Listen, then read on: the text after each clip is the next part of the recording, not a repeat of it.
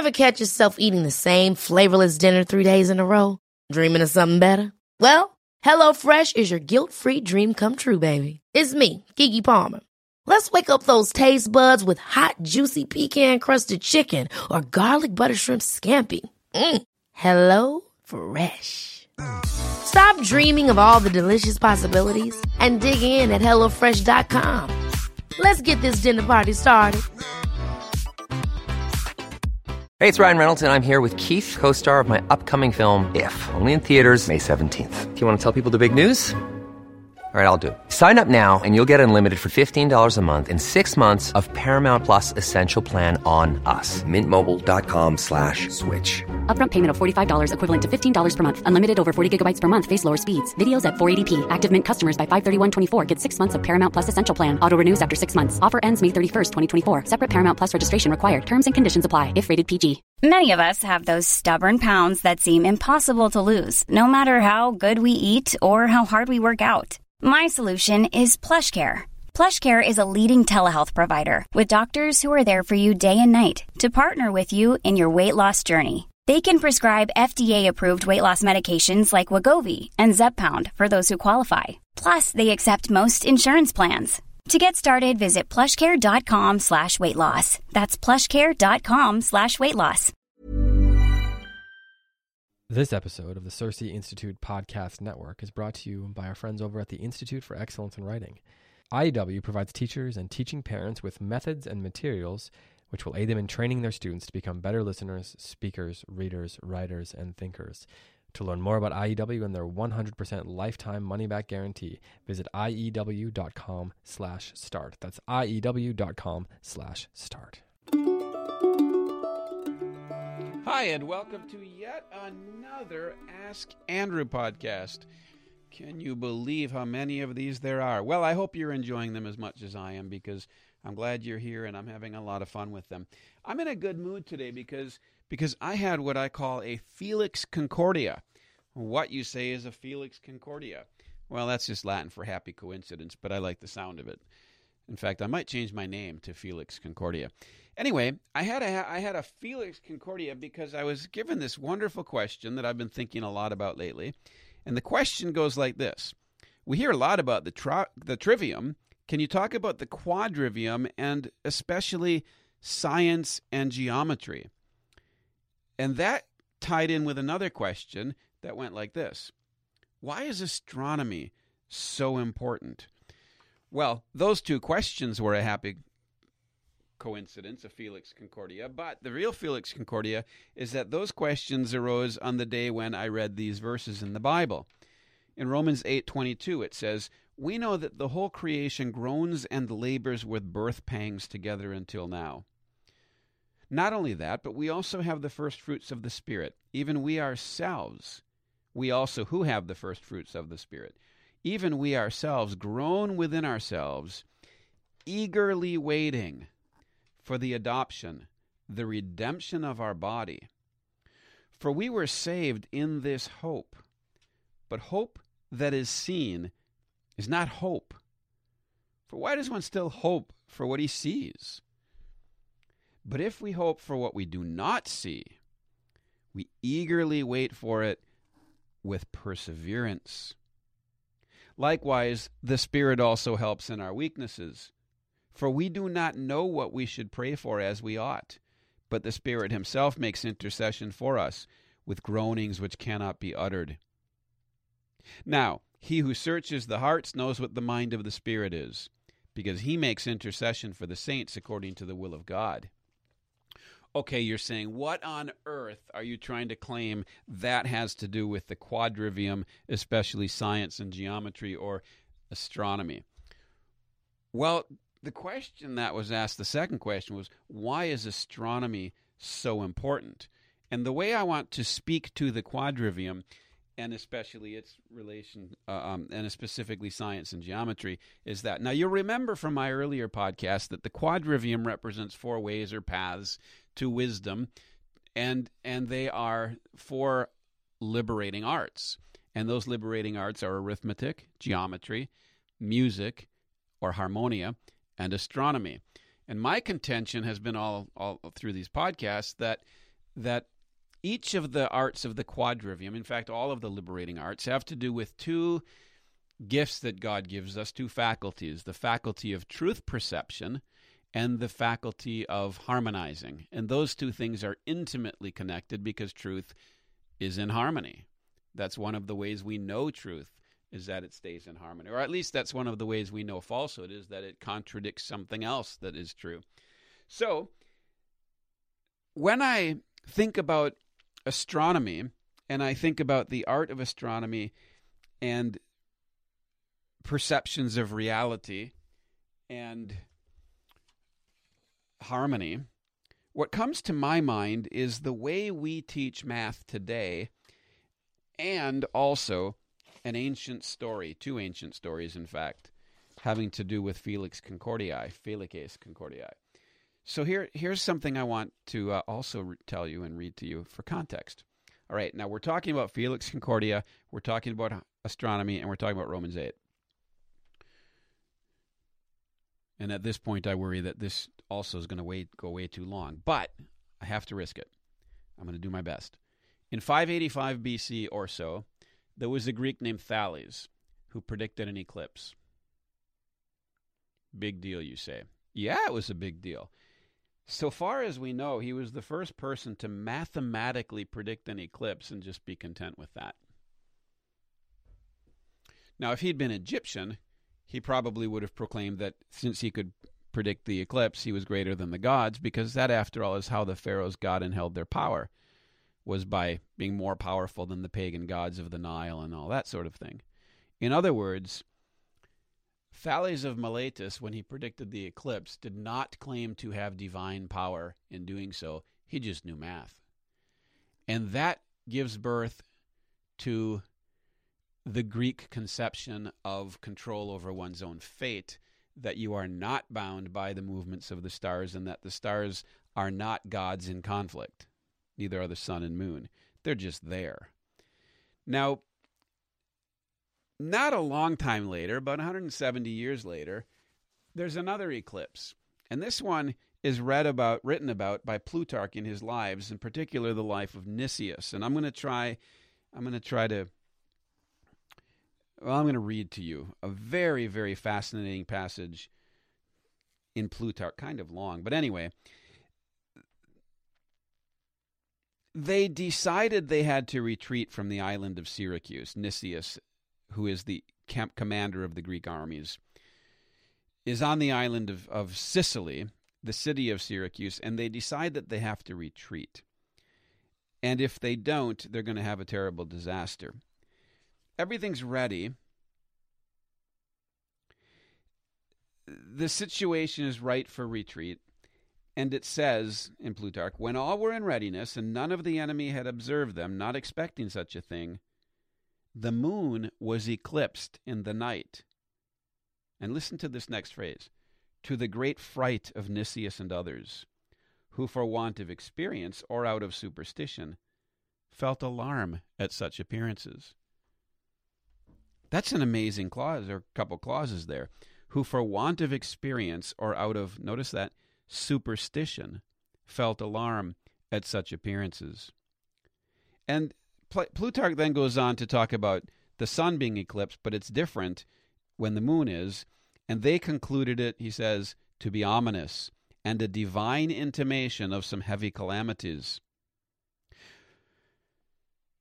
Anaxagoras, he tells us, had begun to describe this sort of thing, this lunar eclipse, but he was as yet but recent, nor was his argument much known, but was rather kept secret, passing only amongst a few, under some kind of caution and confidence. Now that's Anaxagoras, not Thales of Miletus. Now, the popular attitude then becomes an issue to Plutarch. How did people, how did the popular, the people respond to people who were trying to predict eclipses? Well, here's what, here's what Plutarch tells us. People would then not tolerate natural philosophers and theorists, as they then called them, about things above. So you could be a natural philosopher about things on the earth. You could study the earth closely. But the people would not tolerate that about things above. Why? As lessening the divine power. In other words, by explaining away its agency into the operation of irrational causes and senseless forces acting by necessity without anything of providence or a free agent. Now, that's a complex load of ideas that the people had internalized. But what they're saying basically is you need providence acting freely to explain irrational causes and senseless forces. But these natural philosophers were coming along explaining all that away. Now, look, the, the long and the short of it is that because Nicias panics, the Athenians are wiped out and the empire comes to an end. You could say that the Athenian or the Greek miracle begins with Thales of Miletus and ends with Nicias. It begins with one eclipse and ends with another. And I think you probably noticed that both of those are astronomical things. And what I'm contending to you is that the world historical significance of astronomy is immeasurable. That because because they could predict an eclipse using math, the Greeks were set free. Yes, I just said that. And because they went back to superstition, the Greeks, the Athenians, their empire came to an end. Now, I would call that practical, but that's not where it starts. There are two mistakes, two hasty conclusions that people draw when they come across a Felix Concordia. And the world is full of Felices Concordiae. When you come across a happy coincidence, let me give you another astronomical happy coincidence. When you look into the sky, usually, with variation, the moon and the sun are basically the same size. Right? To us, when we look in the sky, the moon and the sun are basically the same size. Well, why is that? They're not the same size. We know from measurement, we know from the force that they're not the same size. We know that the sun is vast and the moon is smaller than the earth. So why do they look the same size? That's a Felix Concordia. That's a happy coincidence. Well, what causes it to be a happy coincidence? There are two short circuits you can take to that answer. On the one hand, you can say, we got lucky. That's the modern science view of the Felix Concordia. Randomness, luck, chance. How did mankind evolve? We got lucky. How did the Earth get this distance from the sun? We got lucky. Now, of course, that's not the way they describe it. They bury their luck in what they call natural laws or scientific laws. But basically, the answer is we got lucky. We live in a random, in fact, they don't even say cosmos anymore. A while back, they shifted the cosmos to a universe, and then the universe has become a chaos. And now we're increasingly influenced by chaos theory. Well, when you see an eclipse while you're trying to flee from Syracuse, if you are into randomness, you'll just probably ignore it and freak, and maybe you'll be surprised. Maybe you'll even watch it. Might be inconvenient, but there's no meaning to it. Well, there's another shortcut you can take. The other shortcut, instead of luck or hap, is superstition. And that's what Nicias fell into. Superstition is absolutely destructive. Superstition is when you immediately short circuit the discussion and say, this happened because the gods caused it and are trying to tell us something. Now, what you might have just heard me say, which I did not say, is that if you look for a divine explanation for things, you're falling into superstition.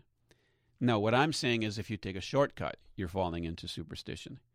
And yes, Christians do this. Every religion is full of the temptation towards superstition. We are very quick to say, God told me that. Okay? What do we do with the Felix Concordia? I think the answer is in Romans 8. We who have the first fruits of the Spirit, we ourselves groan within ourselves, waiting for the redemption of our body. Waiting. When you see that the sun and moon are the same size, you don't conclude that two gods are equal. You don't conclude that it's random. You wait. Why? Because we were saved in hope. So the first thing is we wait, and the second thing is we hope. Well, why do we hope?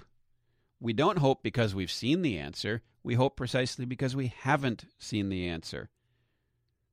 If we hope for what we don't see, we eagerly wait for it with perseverance. So not only do we wait with hope, but we persevere. And then I love this. Likewise, likewise, the Spirit also helps in our weakness. For we do not know. We don't know what we should pray for as we ought. But the Spirit makes intercession for us with groanings which cannot be uttered. Okay? Now, don't hear me say things I'm not saying here, but I'm going to I'm going to propose to you an analogy. The most important thing you learn from math is not how to solve problems. That's what math is, right? Solving problems? Well, no, it's not actually. It's resolving discords. But having said that, the most important thing that astronomy teaches is patience. Yeah, I said that. It teaches patience. Consider this Miletus 585 BC, you and me, 2018 AD. We still don't know so many things about the cosmos we live in. So what do we do? Give up?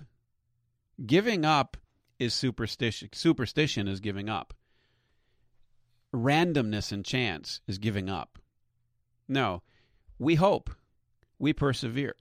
And when we do a particular math assignment, we practice waiting, hoping, and persevering. And the role of the teacher is the role of the Spirit who helps in our weaknesses. See, the Spirit has already seen it. He knows the deep things of God. In the same sense, in an analogous sense, I should say, the teacher, he knows where we're going. He teaches you to persevere and helps in weakness.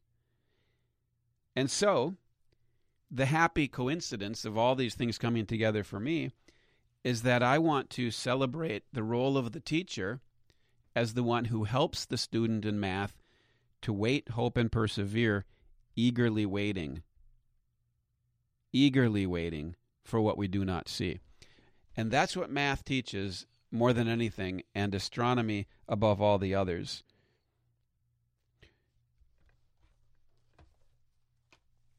Wish I had more time. You don't, but I wish I had more time. So I'll just end with this. The way we teach math, and I think astronomy really forces us out of this, if it's taught properly as an art, not a science. But the way we teach math in our culture was summarized for me by two different people recently. My daughter, Larissa, described how, as a child, for her, she mainly learned processes and memorized terms. What she didn't learn was the perception of harmony. She did not learn that by doing things a certain way, you can resolve discords. She was just taught processes, isolated individual processes, and memorize concepts. Now, that might not have been what the teacher meant to teach, but that's what she learned. Another way I heard it put was by Brian, Dr. Brian Phillips, is that when you're a kid, you learn the order of operations over perceptions of reality. Think of that orders of operations over perceptions of reality. The reason we teach math that way is because we don't believe right? What we don't believe that the world makes sense. We don't believe that math helps explain it. We don't believe that the structure of the cosmos is orderly. We don't believe in the beauty of, of the fibonacci sequence flowing through ear canals and snails and, and the golden ratio being part of this beautiful cosmos we live in that is moving like a cork corkscrew through space. Um, we don't believe in the happy coincidences of the the female reproductive system combined with the cosmos. We don't we don't well we might believe in that if we saw it but we don't care about it. We don't believe in harmony so we don't teach it.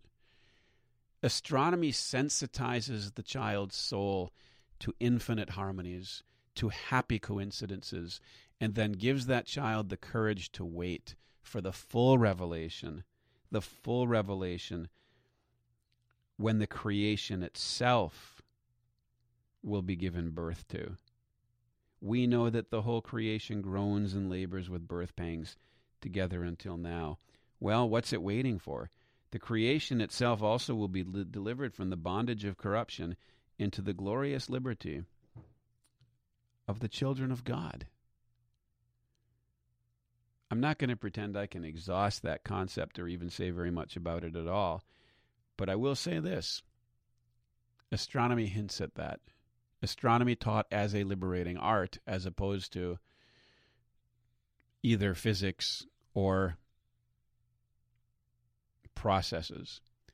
All of math points to that. And what it teaches the child to do is wait, hope, and persevere with the help of the teacher who stands in the place of the helper, the advocate, the Holy Spirit. That's why we teach astronomy. That's why we teach the trivium. That's why we teach the quadrivium because all things work together for good. All things work together for good. That's something you practice gazing on and reflecting on in math. Thank you. And may the Lord remember you in the harmony of his kingdom, now and ever into the ages of ages. Amen.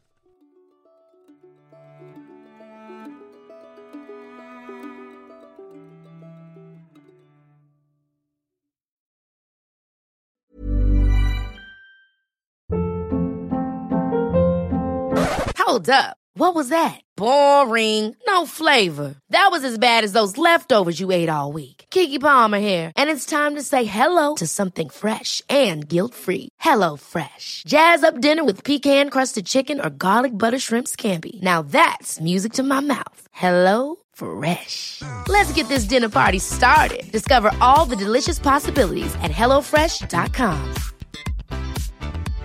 Imagine the softest sheets you've ever felt. Now imagine them getting even softer over time. That's what you'll feel with Bowl and Branch's organic cotton sheets. In a recent customer survey, 96% replied that Bowl and Branch sheets get softer with every wash. Start getting your best night's sleep in these sheets that get softer and softer for years to come. Try their sheets with a 30-night guarantee. Plus, get 15% off your first order at bowlandbranch.com. Code BUTTERY. Exclusions apply. See site for details. Even when we're on a budget, we still deserve nice things. Quince is a place to scoop up stunning high-end goods for 50 to 80% less than similar brands. They have buttery soft cashmere sweaters starting at $50, luxurious Italian leather bags, and so much more. Plus, Quince only works with factories that use safe, ethical, and responsible manufacturing. Get the high-end goods you'll love without the high price tag with Quince. Go to quince.com slash style for free shipping and 365-day returns.